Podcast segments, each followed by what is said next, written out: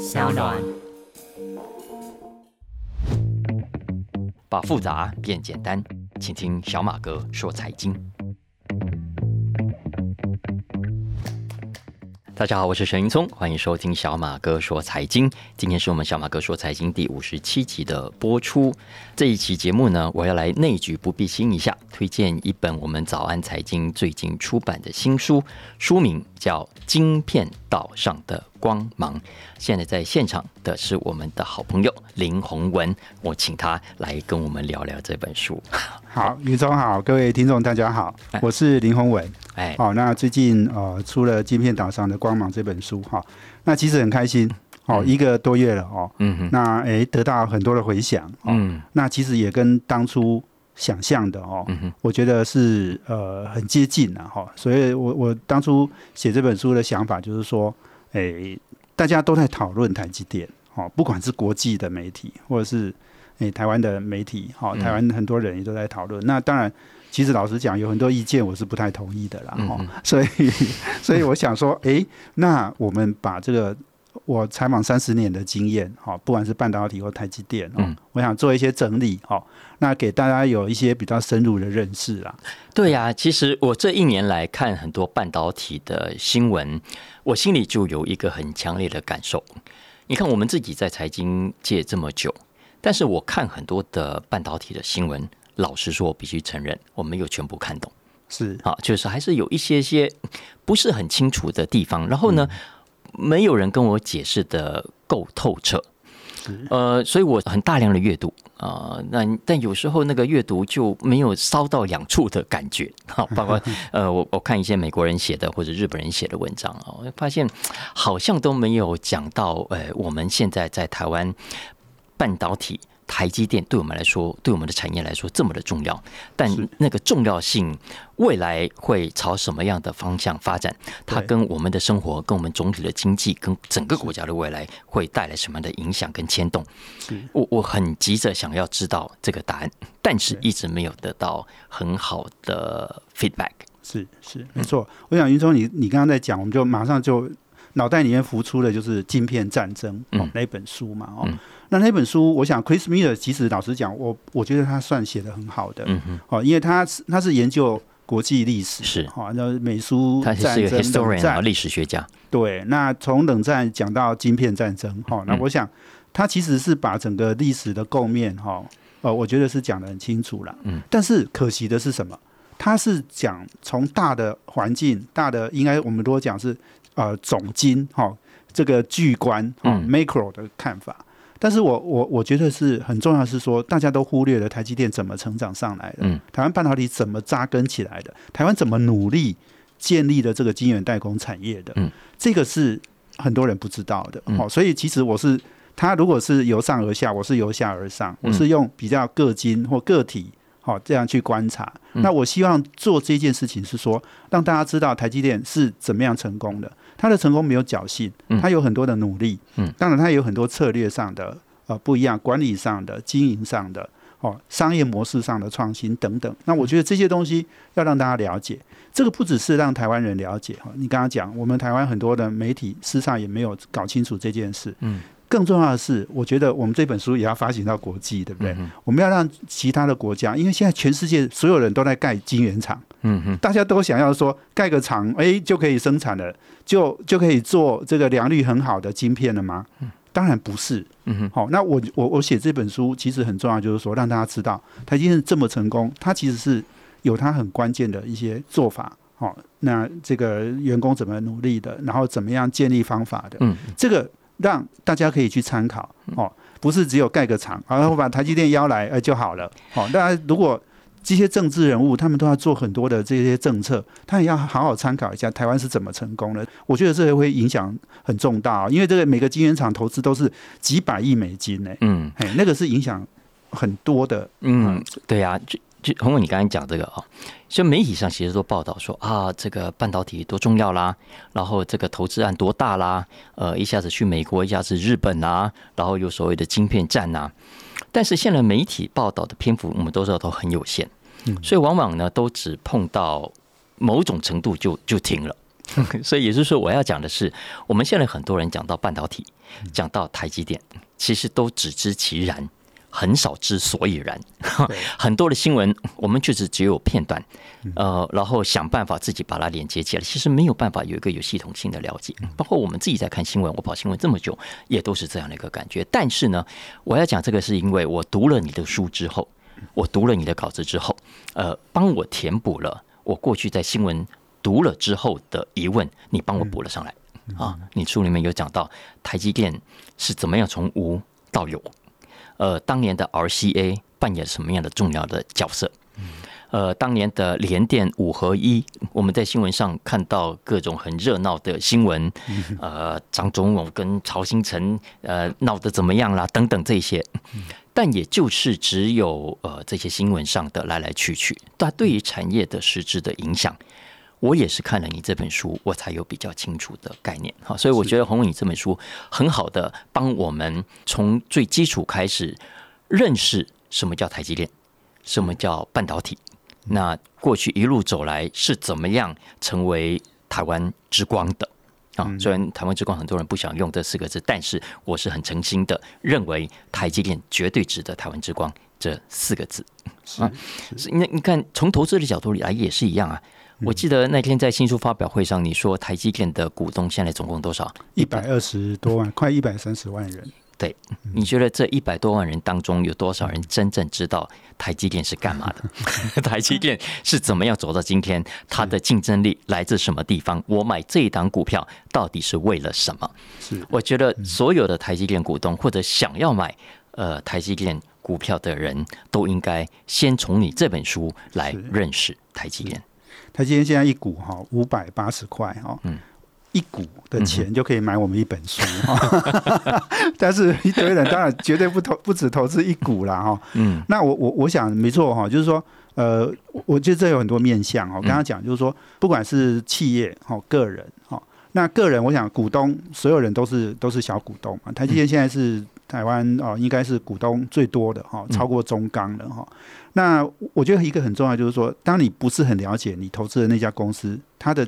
基本的竞争力，或者是它的这个基本的概念是什么的时候，你会没有信心的。所以你股价一涨或者是一跌，你就很容易哈就卖掉了哈，或者是或是也许甚至赔钱也卖了哈。但是我一直觉得台积电这种好公司哈。我现在投资策略其实也很简单哈，就是找到好的公司，低档加码，高档呢，当然你可以卖一点，哦，没关系，但是低档绝对不要呢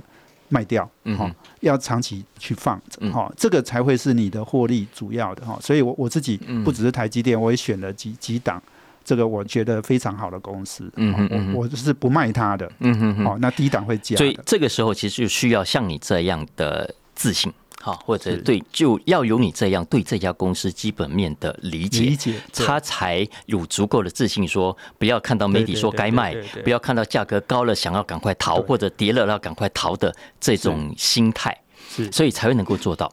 你这本书呢，另外一个让我印象很深刻的是，你打从一开始就非常笃定的告诉我们，第一个。台湾半导体的竞争优势是什么？我们为什么可以打造出全世界绝无仅有的，尤其在先进半导体的制程上领先全世界的这种地位？以及第二个，台积电为什么你认为它去美国投资也好，去日本投资也好，不会造成很多人所担心的去台化的问题？对，因为过去我看到很多人在谈这个问题的时候，要么模棱两可，要么就非常充满情绪性。嗯，但是你这个书。很稳健的，从基本的道理来说服我，告诉我你为什么对台积电去美国投资不会影响到台湾的半导体竞争力这件事情，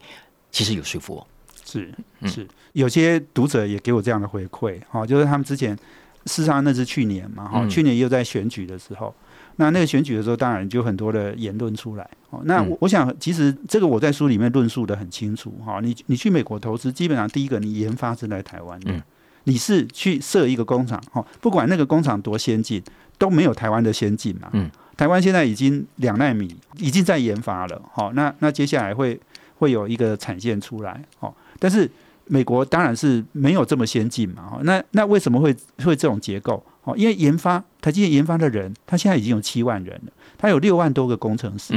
这些人都在台湾的。哦，那全世界当然其他大陆啦、日本、美国现在有一部分的人，但是那个比例都很低的。哦，也就是说，你研发在台湾，呃，这个做，那你的量产，好，你的这个工厂，你是要跟研发扣得很紧的。所以也就是说。你去美国投资再先进的厂都没有台湾的先进，好，那当然你的技术也不可能外流。嗯那而且美国是一个先进国家，它它对这个技术的保护，它还有最终还有法院来做这种最后的仲裁跟判决嘛，哈。所以，我我不觉得就是说有什么去代化的问题。嗯但是有人认为啊，你讲的会不会只是目前为止的状态？因为要知道，现在看起来美国的态度就是硬要把半导体抢回美国去，然后。现阶段虽然高阶的制程都在台湾没错，可是未来美国会不会进一步的要求台积电啊？你必须想办法把更多的研发，特别是先进制程的研发，给我搬到美国来。那最后呢，整个研发团队都从台湾给挖走啊，放到美国去。这个这个可能性应该也等于几乎是零了哈。就是说，美国想想这样做呢，那实际上能不能这样做？嗯，好，那我我我想是，当然是不可能。好，因为你你各位想想，就是说。台积电的美国厂现在呢都已经延后哈生产了，为什么？因为它连建厂的工人都不够啊。嗯哼。那个专业的那个，因为半导体的建厂跟一般的我们盖大楼是不一样的哦，所以那个专业的人本来就不够。他他有很多人都是台湾派过去的。嗯那美国长期以来，它过去三十年来，哦，也许应该说四十年来，它的整个的制造其实是已经一直在降低的。好，那比比重在降低，然后人才也没有累积的，所以他事实上他要去做这件事情是是很困难的。嗯哼，那你硬要用政策来做这件事情哦，就像我们张张董事长讲的哈，张忠谋先老是他是一个讲真话的人啊，他一直觉得美国这样的政策是不会成功的。好，那佩洛西来台湾，他说他太天真嘛。嗯嗯所以我我想就是说，呃，这个事情我觉得是没有这么容易啦。当然，美国可能。也会使出什么杀手锏？哦，只是我觉得这个中间还有一个很重要的关键，就是说美国为什么要这样对付台湾？哦，这个也就是我我我有在另外一篇文章我有论述嘛，哈，就是台湾很多人说哈，台湾是下一个东芝啊，是以前你看日本被美国打的那么惨，台湾以后的命运就跟日本一样。但是我跟大家讲说，不可能有这种情况，因为日本当年好这个它崛起是冲击到美国。它是要取代美国的，因为当年它的第一任是把美国所有的公司 Intel、TI 打得非常的惨的，它是把整个市场都拿走的。哦，那台湾不是，台湾现在的状况是，你是做代工，你跟这些美国的美国的 IC 设计是全世界最领先的嘛？你的六成的客户都是美国客户，你是跟他是合作关系，你是他的合作伙伴。好，他成功你才成功，他不成功你也不会成功的。嗯，所以我们是命运共同体。好，我我们做这个晶圆代工哈，跟过去日本、韩国或大陆都不一样哈，因为这这也就是我我整本书我其实我也在一开始我就论述这一点哈，就是我说台湾跟过去的这些半导体霸权都不同的，好，台湾是一个做全世界朋友的一个角色，好，那这个角色呢，我觉得也应该是保护我们哈，可以在整个这个地缘政治里面哈，我们在这么多的冲击里面，台湾是可以找到自己的位置的。其实，在美中还没有对抗之前，台湾也帮大陆做很多的生产。好，那个这个台积电的这个中国的有有松江跟南京嘛？对对，大陆一直是我们重要的市场。是，那你看啊，那个华为还没有被制裁前，它是占台积电十六 percent 呢，嗯，是它第二大客户呢。嗯，哎，但是一被制裁之后，十六趴变能零呢。所以，我我想一个很简单的道理，就是说，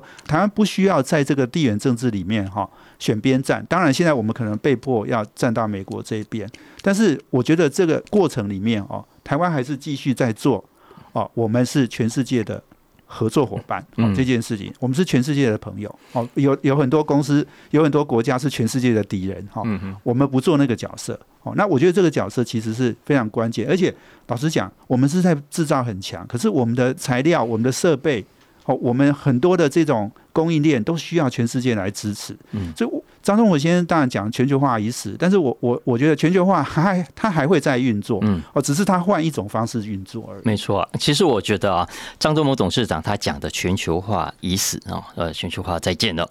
呃，我觉得应该更精确的讲是中美直接合作的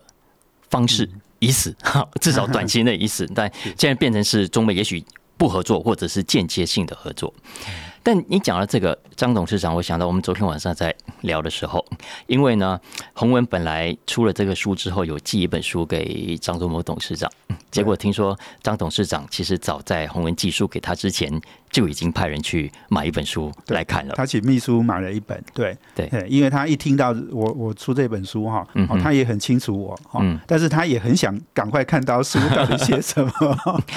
对我，我想听众朋友呃，应该也认识洪文，尤其是在科技圈的啊，因为洪文在科技圈跑新闻已经跑了三十年。啊，跑台积电、跑联电、跑包团体、跑生技，也都是非常资深。这也是为什么我当初跟洪文在谈这本书的时候，我我我非常有把握。呃，我相信洪文会写出一本呃让大家都可以看得懂的半导体跟台积电的入门书啊，尤其是台积电，因为我们我们刚才讲了半导体，其实台积电。呃，对很多台湾的产业来说，它不是只有一家半导体公司而已，而是它是企业管理界很重要的典范。嗯，啊，因不管是你看从小到开会啦、文书处理啦、呃等等，呃，一直到大的企业战略跟布局，我想都是很多气管界在讨论的时候重要的个案来源。所以这本书出来之后，我发现很多的企业，它就算不是科技业的。就算不是半导体业的，对，他看了也很大的收获，因为你就看到一家像这样的国际级企业，它是怎么样管理的，对，它是怎么样经营的，它是怎么样人事研发等等啊，呃，还制裁权的管理啊等等。我觉得你这个书讲到了很多一般书都没有讲到的重点。是是是，没错。你刚刚讲那个回馈哈，读者的回馈其实真的是让我蛮开心的啦。哦。那刚刚讲到就是说。不是电子业看这本书啊，我想是各行各业都在看哦。我举几个例子哈，那个九业 A P P 他们做电商嘛，那何英奇先生呢，他也帮我们写了一本推荐序嘛，哈，一篇篇推荐序。那他他就跟他们所有的主管讲哦，他买了一百多本哦，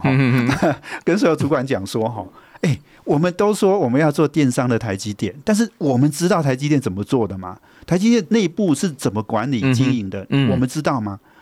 很多主管当然不知道啊，那我们就要看这本书，我们要好好的看，读完之后我们要好好的讨论。好，那这个是电商哈。另外有一家生技公司哈，那个老板我我当然我也很熟了哈。哎，他看到我们那个写那个台积电怎么开会那件事哦，哎，他就叫他们的这个营运长哈，哎，我们把人家的开会的原则整理好啊。嗯，你看以后我们每天我们每天都在开会，我们我们还不见得有要掌握这些原则。嗯，哦，那台积电开会当然是。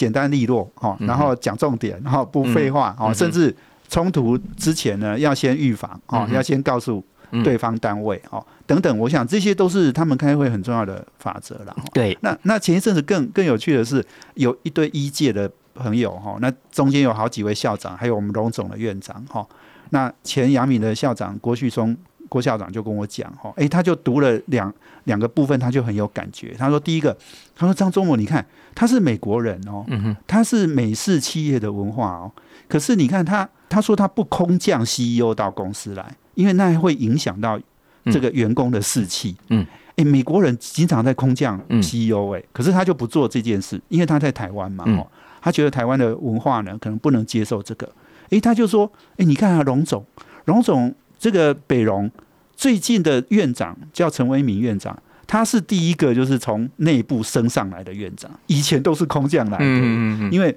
因为荣总是退辅会管的嘛，哦，所以以前退辅会就是找谁都是找三总啊，或者是国防医学院，诶，医完全不管什么对内部冲突的事情。对，那他他就觉得，哎，这件事情，那我我觉得说，哎，你看他从不同的角度去看到这件事情，然后对他的那个行业里面。很有意义，嗯，然后他们体会到这一点，哎，我觉得我这是让我最欣慰的，嗯，他还讲到一个，他说我们我写到胡定华三十岁就接国家行的计划嘛，那他就是想说，哎，对啊，我们应该给年轻人机会啊，可是他说，哎，这个在医院里面哈，老实讲，医生就是要要时间要累积，所以很难让很三十几岁的三十几岁的很难来当院长啦，哦，这个不容易啦。但是他说，哎，那生技产业可以，嗯，哦，生技产业是很新的。哦，所以我们现在也在发展生技产业嘛，那也生技产业也不一定要医生嘛，诶，他可以有各个领域的哈，甚至也不一定要有医学背景的人，然后来领导，哦，那他说，诶，那我们在生技产业的发展就应该让年轻人多出头啊。因为我觉得说，诶，你看他这样的解读哈，也很棒，因为他找到这个每一个行业里面，哦，他们对这个台积电的这个理解，然后找到对他们有意义的部分，然后去找出他们以后可以怎么样更好发展的更好。哦，那我觉得这个就是我们出这本书哈最大的一个愿望，就是说影响到很多的人，然后去对他们很很有帮助。对你里面讲到，包括张忠谋的几个做法，我我我也是第一次看到，包括说他怎么样开董事会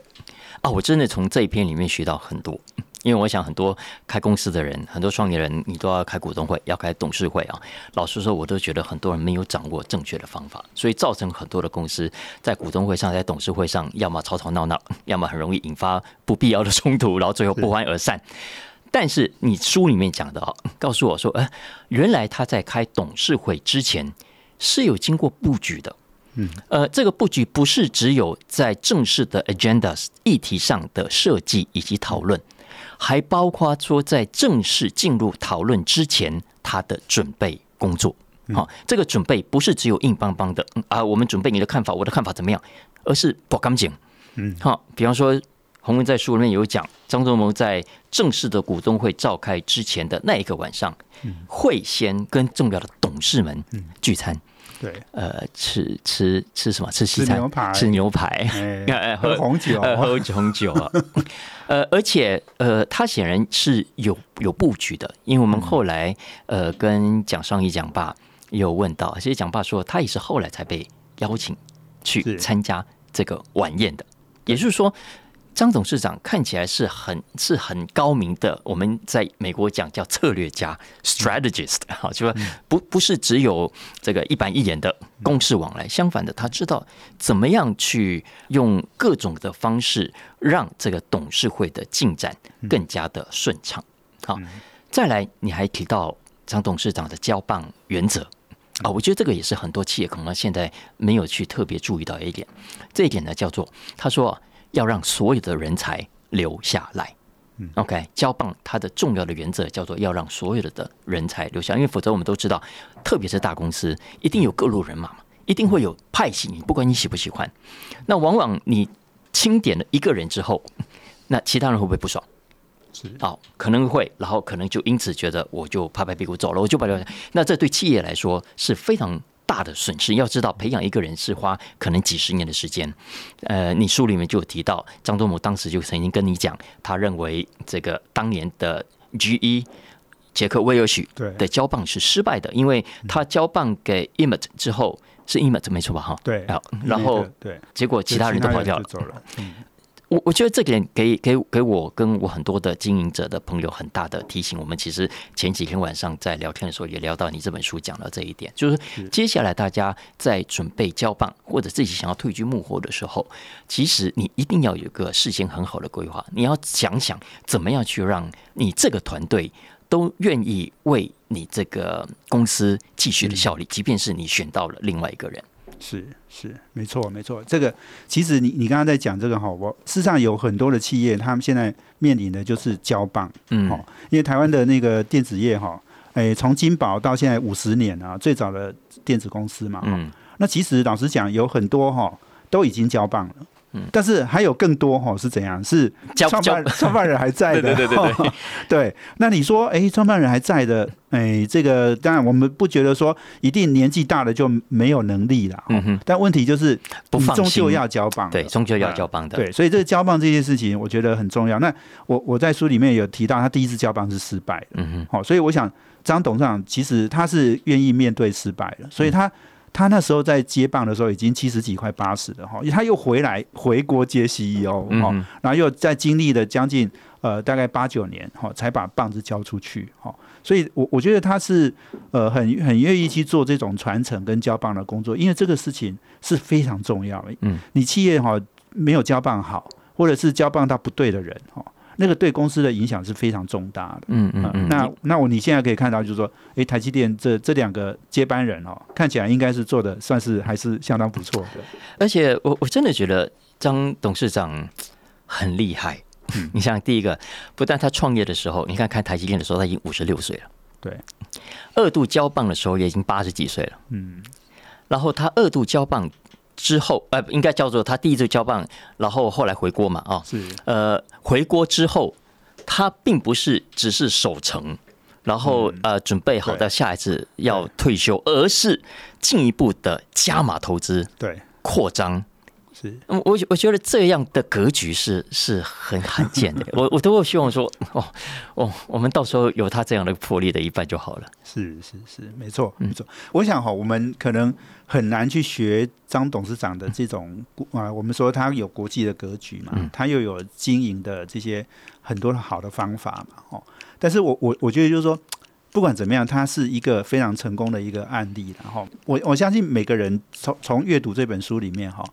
你也许企业哈，也许做不到它一半，没有关系哈。但是你如果往那个方向去做，哈，把它它的很多的好的的这个东西当做你的参考哈，一定对企业有帮助的。嗯，那如果更不行的话，就是那当一个股东哈，哎，你回来投资台积电哈，你知道这家公司的竞争力，那甚至刚刚在讲的，就是说，呃，股东去买一本书来读哈，你也可以从里面得到很多。不管是经营管理，或是个人的学习成长，好，那个都都会是很有帮助。那当然，我我更期待的是，因为我们现在跟云聪在做这个国际版权的授权嘛，嗯，我觉得更重要的是，现在国际市场对这本书哈，应该也要开始诶重视了哈，因为因为台积电的这种成功的 model 哈，这个我我相信是很多人不熟悉的，嗯嗯嗯，哎，当你国际上都要做这样的半导体的投资，这个是很重要的参考，呃。我我我我其实读完你这本书，我是真的就像我刚刚讲的，我我有一种吃了定心丸的感觉，嗯啊，包括第一个，我对台湾半导体产业的理解以及它的基本竞争力，我我有一种蛮笃定的感觉，嗯，再来第二个，我看到了台积电的典范，我觉得如果有更多的企业也同样看到这样的典范，对整体的经营品质来说，我觉得是很有帮助的。嗯，我想这也是为什么呃，刚刚洪文讲到国际版权，呃，这本书我跟听众分享一下，现在已经正在谈日文的授权啊，预计日方告诉我，呃，洪文这本书很可能可以在赶在明年年初呃推出日文版，好，那英文版现在还在谈，所以也就是说，刚讲的这个呃，对台积电的理解，对台湾半导体的信心，透过。国际版的推出，我想也会让更多人对于台湾的半导体业，对于台积电成功的原因，能够有更多的理解，进而更了解台湾。没错，没错。那另外一个是，就是说，呃，我我也收到很多哈，就是呃，很多企业界的朋友哈，邀请我去。给他们内部哈做一些呃讨论，嗯，好，那不管是读书会或是主要是分享哈，就是诶这个企业怎么样从这个书里面，从台积电的经营里面去学到嗯。很多的经验谈呐，哦，那这这个事情我也会很认真去做哈，因为呃我其实我上上一本书十年前写三星的时候，我我我在呃写完之后，我全台湾在。哎，跑了四十场，我去讲了四十场哈，很多就不管是工协会或是企业界哈，邀我去哈。那这一次我一样的哈，因为当年是三星把台湾打得很很惨嘛哈，那所以那时候我们去讲说怎么应对三星。那这一次是台积电做得非常好，我们要去学习啊，台积电哈，这个很多很多企业，我相信他们也都想要去学哈，学到好的东西，然后对公司有有帮助的，嗯哦，所以我我想就是说。哎，我我在看那个，哎，最最后也许还有一点时间，我讲一个，就是说台积电的经营的理念是那个诚信正直是最最重要的哈。那我，因为我我去看那个诚信正直哈，他们写着其实那个公司的规章写写的非常的详细耶。他讲说哈，我们要怎么样？我们要讲真话，好，然后我们是。诶，不夸张，不作秀，哈，然后对客户要怎样？诶，对同业要怎么样？然后对供应商等等，用人态度，哇，他写的非常的详细。嗯，那更重要的是，他们写这些哈，其实重点是要做到。嗯，好，那我觉得就就拿讲真话这件事就好了哈。诶，前一阵子那个台积电研发部门不是诶大楼不是盖起来嘛？哎，我们张忠谋先生去道贺嘛？哇，那你看那员工哇，好高兴哦！这个看到创办人来，大家都很开心。哎，可是我们张董事长呢？哎，讲了一件事啊，他说哈，他当然很很这个恭喜大家，可是他又提醒大家哈，我们不要大楼盖起来了哈，哎就下去了，就像那个英国 以前的海军哇，不给部一样。面子哦。对对对，哎，可是我跟你讲，这就是讲真话嘛。嗯哼，那他对美国也是讲真话啊，他每次都都呛美国说你们政策这样不对啦，嗯 不会成功啦。哦，然后你老实讲，他他在内部也一样的。嗯哼，我觉得就是说。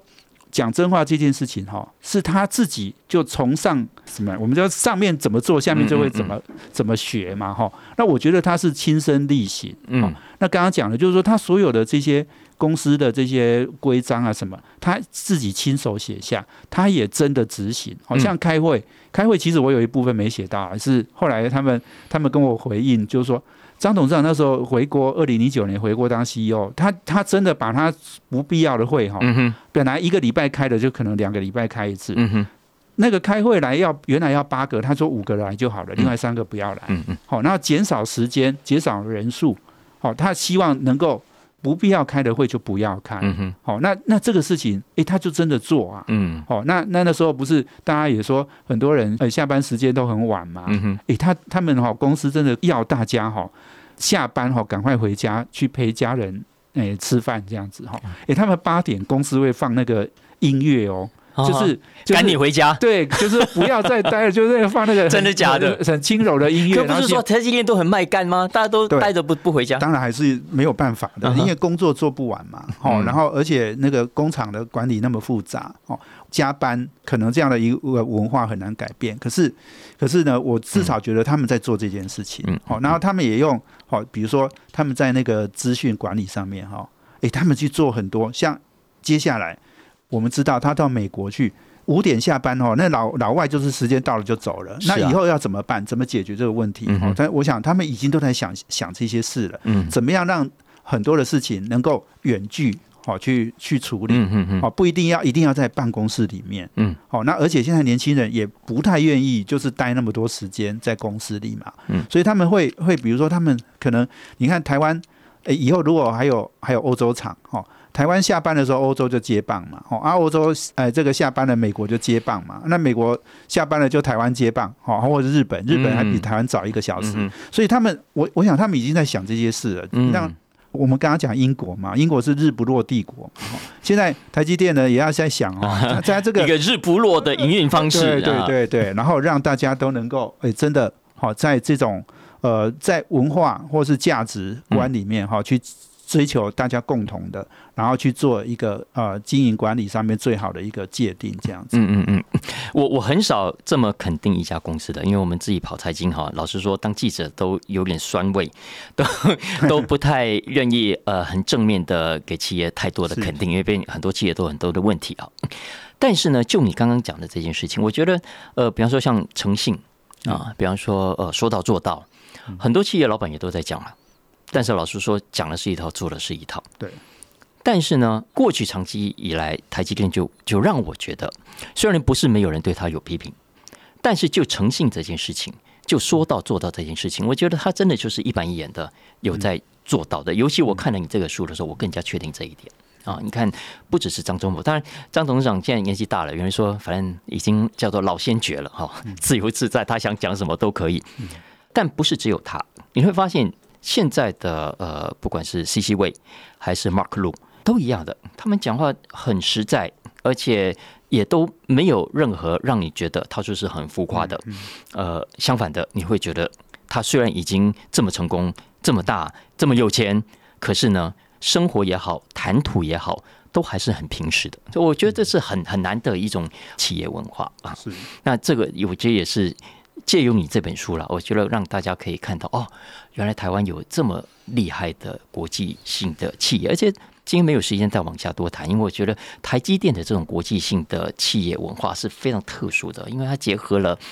东方、西方结合了美国，结合了台湾的不同的民族性，最后揉出来的一种样子。所以它有美国企业的某种开放跟纪律，但又有某种台湾的文化跟人情。这是我觉得，呃，包括看了你这本书之后，有有有很多的感触在里面的。是好是呀是，好我们今天呃，我内局不避亲了啊，我来找了我的老朋友 呃林宏文来谈他最近写的这本我真心推荐给大家要看一看的《晶片岛上的光芒》。我们谢谢洪文，谢谢云聪，谢谢大家。